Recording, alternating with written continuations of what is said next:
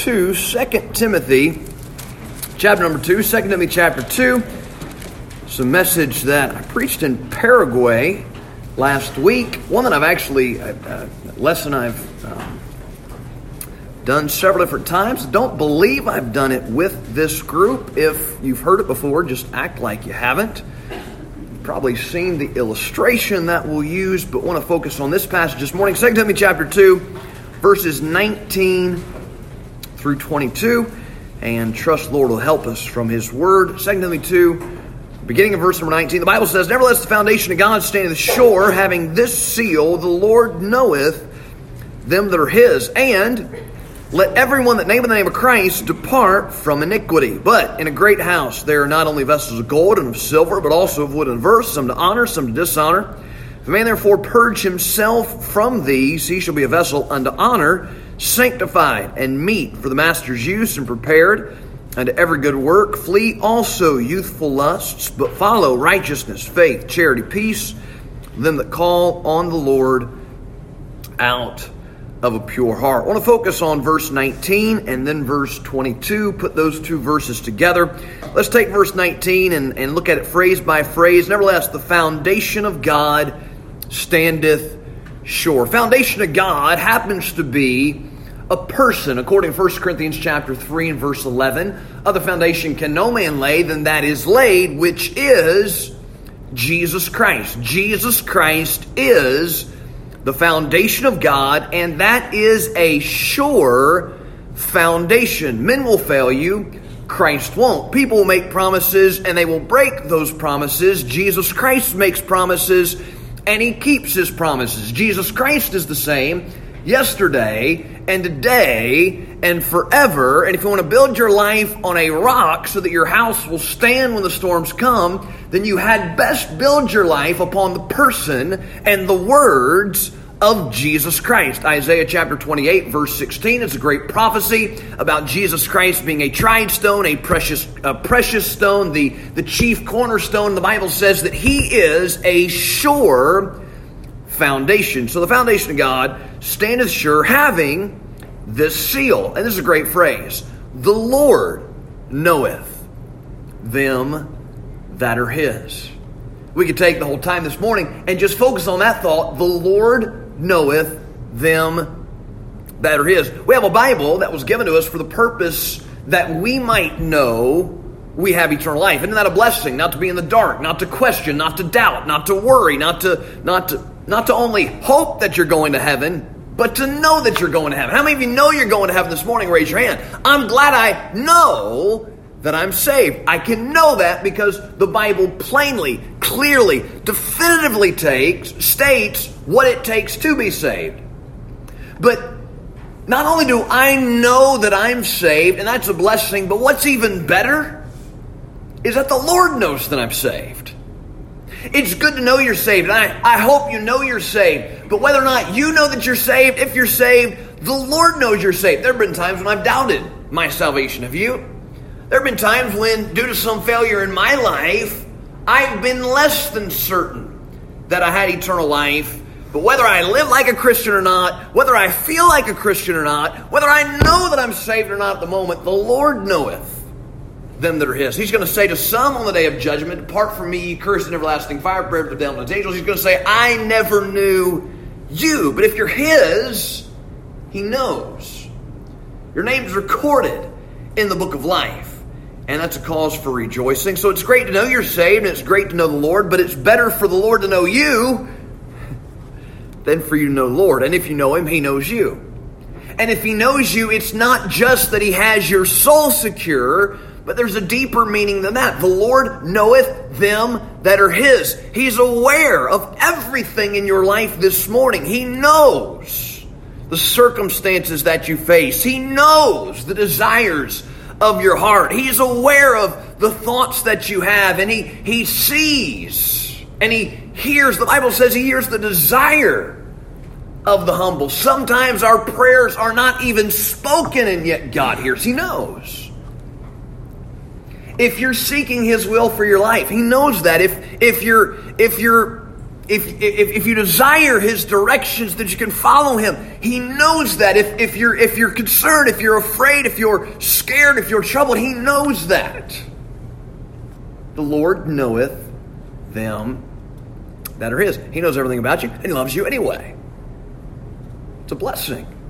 Lord knoweth them that are his, and so so that's that, that's the great, positive, wonderful, exciting, amen part of the verse. We can know we're saved. God knows if we're saved. If God knows us, He, he knows us intricately. And He loves us. But let, the, the, the passage goes on to say, and let everyone that name the name of Christ depart from iniquities. Here's, here's the setup question Do you call yourself a, a Christian? Calling yourself Christian means that you are naming the name of Jesus Christ. You are claiming that I belong to Him. I identify with Him. So, my next question is this What is the name of Christ? And that's not a trick question. I'm certain everybody knows the answer. What was the name? What is the name of Christ? Go ahead and answer it out loud. Uh, with a little more confidence. The guys, too. All right. Thank you. Well, Thank you, Jacob. All right. The name of Christ is Jesus. We're not going to turn there, but you remember in Matthew chapter 1 when the angel of the Lord came to Joseph in a dream, said, Hey, I look, look, Mary, your, your fiance, the one to whom you are espoused, she's with child, but it's by the Holy Ghost. She's going to give birth to the Son of God. an angel gave very clear instruction Thou shalt call his name Jesus, but why? for he shall save his people from their sins. Jesus means Jehovah saves, but from what does Jehovah save? To save means to deliver, to save means to rescue. What was the deliverance from? What are we being rescued from? Jesus came to save his people from their sins. I don't know why you got saved. I, I know why I got saved, and I suspect it's the same reason you got saved. I was going to hell, and I didn't want to go to hell. And Jesus Christ was my escape from hell. Jesus Christ was the one who delivered me from hell. And because I got saved, I'm not going to hell. And I'm glad about that. I don't want to go to hell. Because I got saved, I'm going to heaven, and I'm thankful for that. I can't wait to get to heaven. I'm excited about it. Now, I'm, I'm, I'm going to try to go ahead and live in the meantime. I think that's God's will. But at the end of my life, I am glad that heaven is my final destination. That's why I got saved. That's not why God saved me. The reason you got saved and the reason God saved you are often very different. God had a deeper purpose in mind. God had God had a fuller intention than just you not going to hell.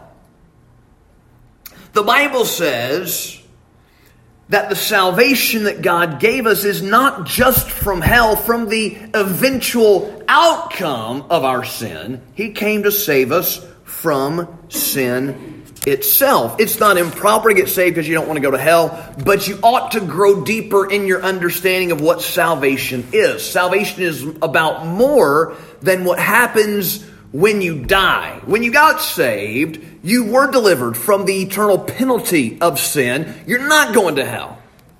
When you get to heaven, you'll be delivered from the very presence of sin. You'll never have to worry about it or think about it again. There'll never be temptation. You'll never fail the Lord. You'll never displease the Lord. You'll have a glorified body like that of Jesus Christ. I was saved from the penalty of sin. I will be saved from the presence of sin. But in the meantime, right now, in my day to day life, that salvation is intended to deliver me and deliver you from the very power of sin so we no longer live in bondage to sin. We no, longer live in bondage to the elements of the world, but we live as unto Jesus Christ, and our salvation produces fruit that glorifies Him. Let everyone that name in the name of Christ depart from iniquity, because the name of Christ is a name that says He came to save people from their sin. Does that make sense so far? Let's run a couple references quickly. We've got to go fast. Come to Galatians chapter 1. Galatians chapter 1, and then Titus chapter 2, and then we'll go back to 2 Timothy 2. Galatians 1, which is just after 1st and 2nd Corinthians, just before Ephesians. Galatians 1 and verse number 4. Galatians 1 4. The Bible says, Who gave himself for our sins, that he might deliver us. There's salvation. Salvation means deliverance. Saved means delivered. That he might deliver us from, we might expect to read from hell, from fire, from everlasting judgment. That's not what it says.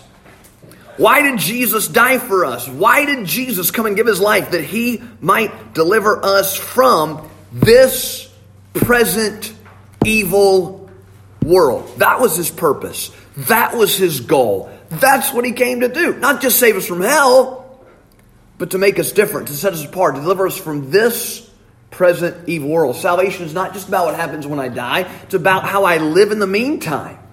Look at uh, Titus chapter number 2. Titus 2 is just after 2 Timothy. Titus chapter 2.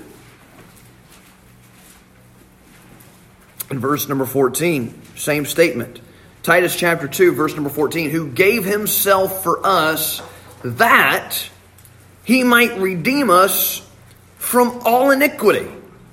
What does 2 Timothy 2.19 said? Name them Christ, depart from iniquity. That he might redeem us from all iniquity and purify in himself peculiar people, zealous of good works. Okay?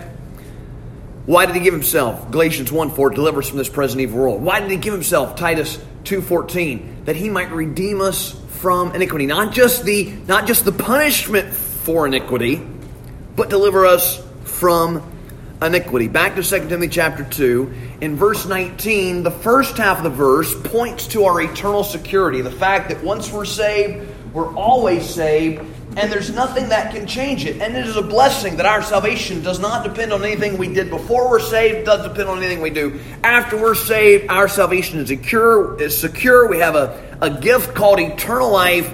I give unto them eternal life; they shall never perish. Okay, nothing can change that. It's a blessing. Every time the Bible in the New Testament teaches salvation by grace through faith without works, and salvation lasts forever, it always, always in the context follows up with some admonition about the life we live so as so that we do not come to the misunderstanding that the life we live now doesn't matter. The life we live has no effect on whether or not we make it to heaven, but it does matter. And it says this in 2 Timothy 2.19, that everyone that name the name of Christ depart from iniquity. So I want to set up this illustration, okay? Over here, we have, if you can see it, put it on top of the piano. Over here we have iniquity.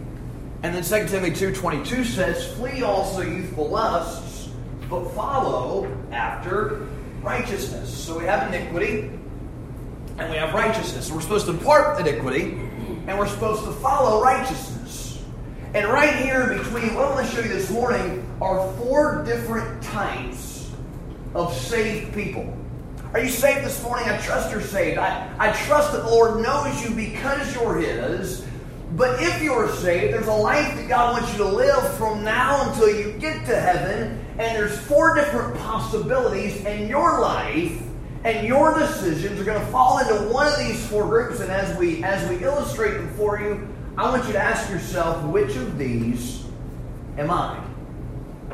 The first type of saved person is saved person that understands salvation is by grace through faith. Salvation is forever. I'm eternally secure. I'm not going to hell. I am going to heaven.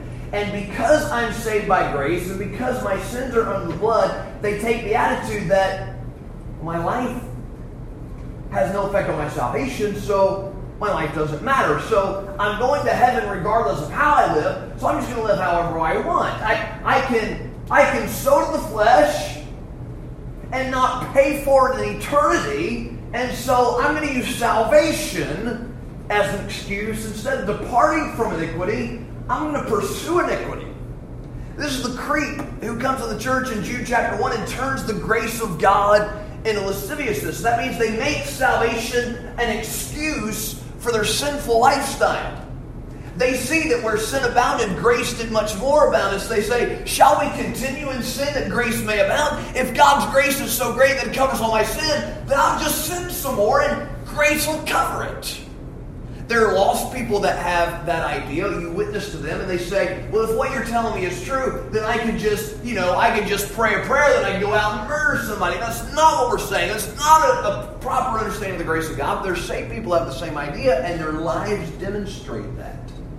This is what the Bible calls the libertine. They take the liberty that we have in Christ, the freedom that we have in Christ, the salvation that we have in Jesus Christ, and they say, if I'm going to heaven regardless of how I live, then I'm going to live the way I want to live, and the way I want to live is not is not departing from iniquity, but in pursuit of iniquity. I don't want to get away from iniquity. I want to cozy up to it. I want to live in sin. I want to sow to the flesh. I want to enjoy its pleasures for a season. And there are saved people who live like lost people. It's called the carnal man. It's enmity with God, but yet they find an excuse for a carnal lifestyle in the fact that they're saved by the grace of God. And they are saved by the grace of God. And they will go to heaven. And Lot is their example. 2 Peter chapter 2 says Lot was a righteous man and a just man whose, whose righteous soul is vexed with a filthy conversation the wicked. If this is your mindset, if this is your lifestyle, if this is the way that your decisions are tending, then Lot is your role model. That who you're looking up to? That who you want your life to end up like? Alright? So the passage says, depart from iniquity, but there are some say people doing exactly the opposite. They're, they're pursuing iniquity, they're living in sin, and using salvation as an excuse to do it. That, that's the libertine. The Bible says, Galatians 5.13, use not your liberty for an occasion to the flesh, but by love serve one another. The second type of saved person this morning, and I don't have enough space to really illustrate this well. You'll have to imagine that I'm going that direction, okay? The second type of saved person this morning is someone who is departing iniquity, but it's possible to depart iniquity without following righteousness. The passage says I need to do both. Okay? It's like Romans chapter 12. Be not conformed to this world, but be transformed by the renewing of your mind. One is incomplete without the other. And in 2 Timothy 2, it's important to depart iniquity, but departing iniquity is, is not complete unless I am following righteousness. If my only move is, is from iniquity and I'm not at the same time moving towards righteousness, that's not what the passage is talking about. All right? So somebody could depart iniquity, and if I come here, I'm farther from iniquity than I was there. Remember your, your, your, your geometry class? Your geometry class, find out all right, so that straight line and this crooked line, this crooked line is longer a little bit. Now I can, I can keep moving that direction. I don't want to get that close to Joey. I'm already physics So if I'm moving this direction, am I not departing iniquity? I am. But if I'm moving this direction, am I getting any closer to righteousness? I'm not. So somebody who's departing iniquity but not getting any closer to righteousness might be saved. You know, we call, we call a Pharisee. Call him a legalist. Because yes, there's some separation about their lives. Yes, there's some some some some visible sanctification. They got the exterior all taken care of, but everything about their Christianity is outward. Everything about their Christianity is for the purpose of impressing other people with how spiritual they are. Everything about their separation is so that others will find them to be impressive. There, there are saved people who don't live like lost people. They don't do the things lost people do. They don't wear the things lost people wear. They don't go to places lost people don't. And just ask them about them. They'll be happy to brag on themselves. And they're proud of how spiritual they are. Now, look, I'm not saying the outside's not important. The outside is important. We, we, we've got to be in compliance with how God says we ought to live our lives. Our lifestyle ought to match the Scripture But if the only thing about your life that's Christian is the outside, you're departing iniquity and not following righteousness. And, and, and, and this passage it demands movement in this direction. Does that make sense? Now, I don't think we're really struggling with that here this morning, but, but we do need to understand it and recognize it. So you got the libertine pursuing iniquity. You got the Pharisee departing iniquity but not following righteousness. And then the third type of saved person, and this is the most common. Our churches are full of this saved person I'm about to illustrate. Okay, watch.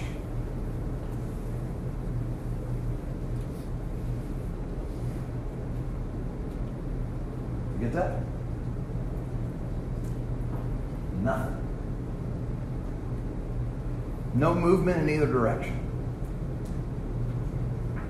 Just stand still. Supposedly neutral. Just floating through life. Glad to be going to heaven, but really not doing anything in the meantime. It's just a do nothing Christian. Just warming a church pew.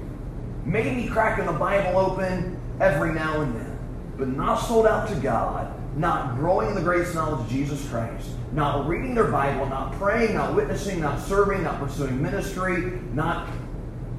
They're just, you know, saved, going to heaven, not going to hell, but don't really care about anybody else going with them. They're right here. Not making any, they're, they're not pursuing iniquity, they're not departing from it. They're not opposed to righteousness, but they're not striving for it. You know the problem with this person is? The passage says, Depart from iniquity. The passage says, Flee youthful lusts. This morning, if I came in the room and I saw that chair, I probably wouldn't run away from it because that chair is not very dangerous. Not only is the chair not dangerous, it's stationary. It's not moving. And if you run from stuff that doesn't move, you're a little weird. Well, let's say that chair, instead of a chair, it was a spider, and it was that big. And I came in and I saw that. What direction do you think that I would be going? I've been getting away from that thing as fast as I could. Why? Because I'm afraid of it. And because I know it's going to come after me. Right? If you're, if you're told to depart something, if you're told to flee something, the idea is that there's danger. And not only is there danger, but it is in pursuit of you. And the reason we are told to depart from iniquity, the reason we're told to flee from lust is it because we stand still. And if we don't make any mo- uh, movement away from it, it's getting closer to you. There is no such thing as neutrality in the Christian life. If you're not growing, you're backsliding. If you're not if you're not departing iniquity, you're getting closer to iniquity. You might not be pursuing it head on, but it's pursuing you. The Bible says in Proverbs 13 21, evil pursueth sinners. But of the righteous, good shall be repaid. So, if you're a do nothing Christian, you might not be departing iniquity, but you're getting closer to it every day, and eventually it's going to overtake you. And that's the danger in it. In, in, in addition to that, when the Bible says, follow after righteousness, that indicates motion. You don't follow something that's standing still. When you play follow the leader, if the leader just stands like a bumping along, it's a, it's a lame game. It's a lame game anyway. But it's even worse if the person doesn't do anything. Right? So if you're following something, what you're following is moving, it's going somewhere. Righteousness is that way. The Bible says we got to press toward the mark. Paul said, I count on myself to have apprehended this one thing I do, forgetting those things which are behind and reaching forth of those things are before. He's reaching, and it's always just outside his grasp. He's reaching the entire time, and he can never get any closer to it. Or he gets closer, but he can never fully grasp it. And if righteousness is perpetual motion, then I've got to be in perpetual motion after it if I want to make any progress. So the person who's doing nothing is being overtaken by iniquity, and righteousness is getting farther and farther. That, that's most saved people. Is that you? It's the Fourth type of saved person is, is the saved person in the passage. Motion away from iniquity, but motion towards righteousness. Not conform to this world and transformed by the renewing of the mind. Some separation, some godliness, some distinction, some, some standards, some priorities, some things they don't do. But their Christianity is not only defined by what they don't do, it's also defined by what they do reading their Bible, praying, going to church, being faithful, being attentive to the Word of God, allowing God's Word to penetrate their hearts, responding to the Word of God, and making decisions, making changes in their lives, praying God will help them draw closer, witnessing, serving, being involved in ministry, giving their time and their efforts to, to the work of the Lord. That is departing iniquity and following righteousness, and that's why God saved you. Four types of saved, saved people. You got the libertine, closer towards iniquity. You got the legalist, leaving iniquity, not getting after righteousness. You got the do nothing Christians being overtaken by the iniquity while righteousness drifts farther away. Then you got the saved person that's living as God intends. Let everyone that nameth the name of Christ depart from iniquity and follow righteousness. And, and what I want you to do this morning is I want you to examine your life. I want you to examine your heart. I want, I want you to ask yourself, am I saved or am I a Christian? Because there is a difference. If you're saved, that means you have trusted Jesus Christ to take away your sins. If you're a Christian, that means you're following Him. And trusting Him is different than following Him. If you're saved, that means you have claimed Jesus Christ as your Savior, so you're not going to hell. But if you're a Christian, means you claim Him as your Lord. He gets direction in your life. He has dominion in your heart. Your, your obedience and your allegiance and your loyalty lies with Him. And that's a difference. God wants everybody to be saved. I hope that you're saved this morning. But you know what we need? We really need more Christians.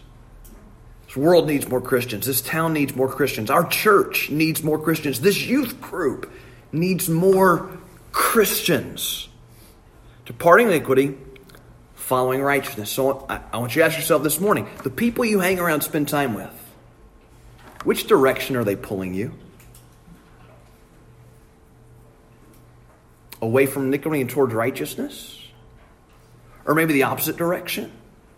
Or maybe just helping you stand, stand on the fence like you think you can?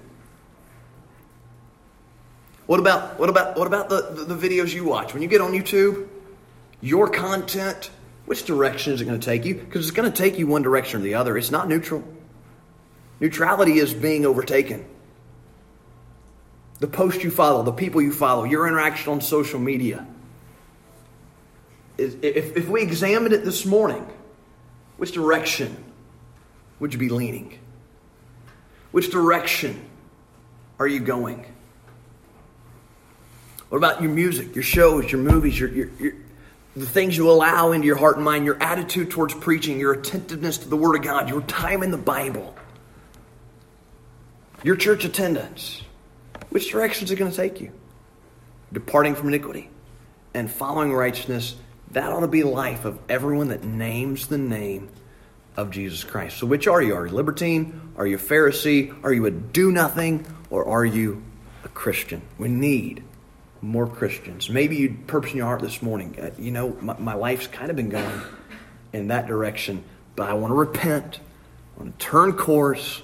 I want to make sure the decisions that I'm making and the way I'm spending my time and, and what I'm allowing in my heart is going to is going to take me away from iniquity and toward righteousness. And Lord certainly deserves that. And He'll bless it. Father, thank you this morning for your word, the instruction that it gives us. And uh, God, I pray that you'd help us, Lord, to love you, trust you obey you. God, I pray that we'd have a youth group not just full of saved people, uh, but full of Christians so that we can bring honor and glory to your name. We love you in Jesus' name. Amen. All right. Thank you very much. You're dismissed.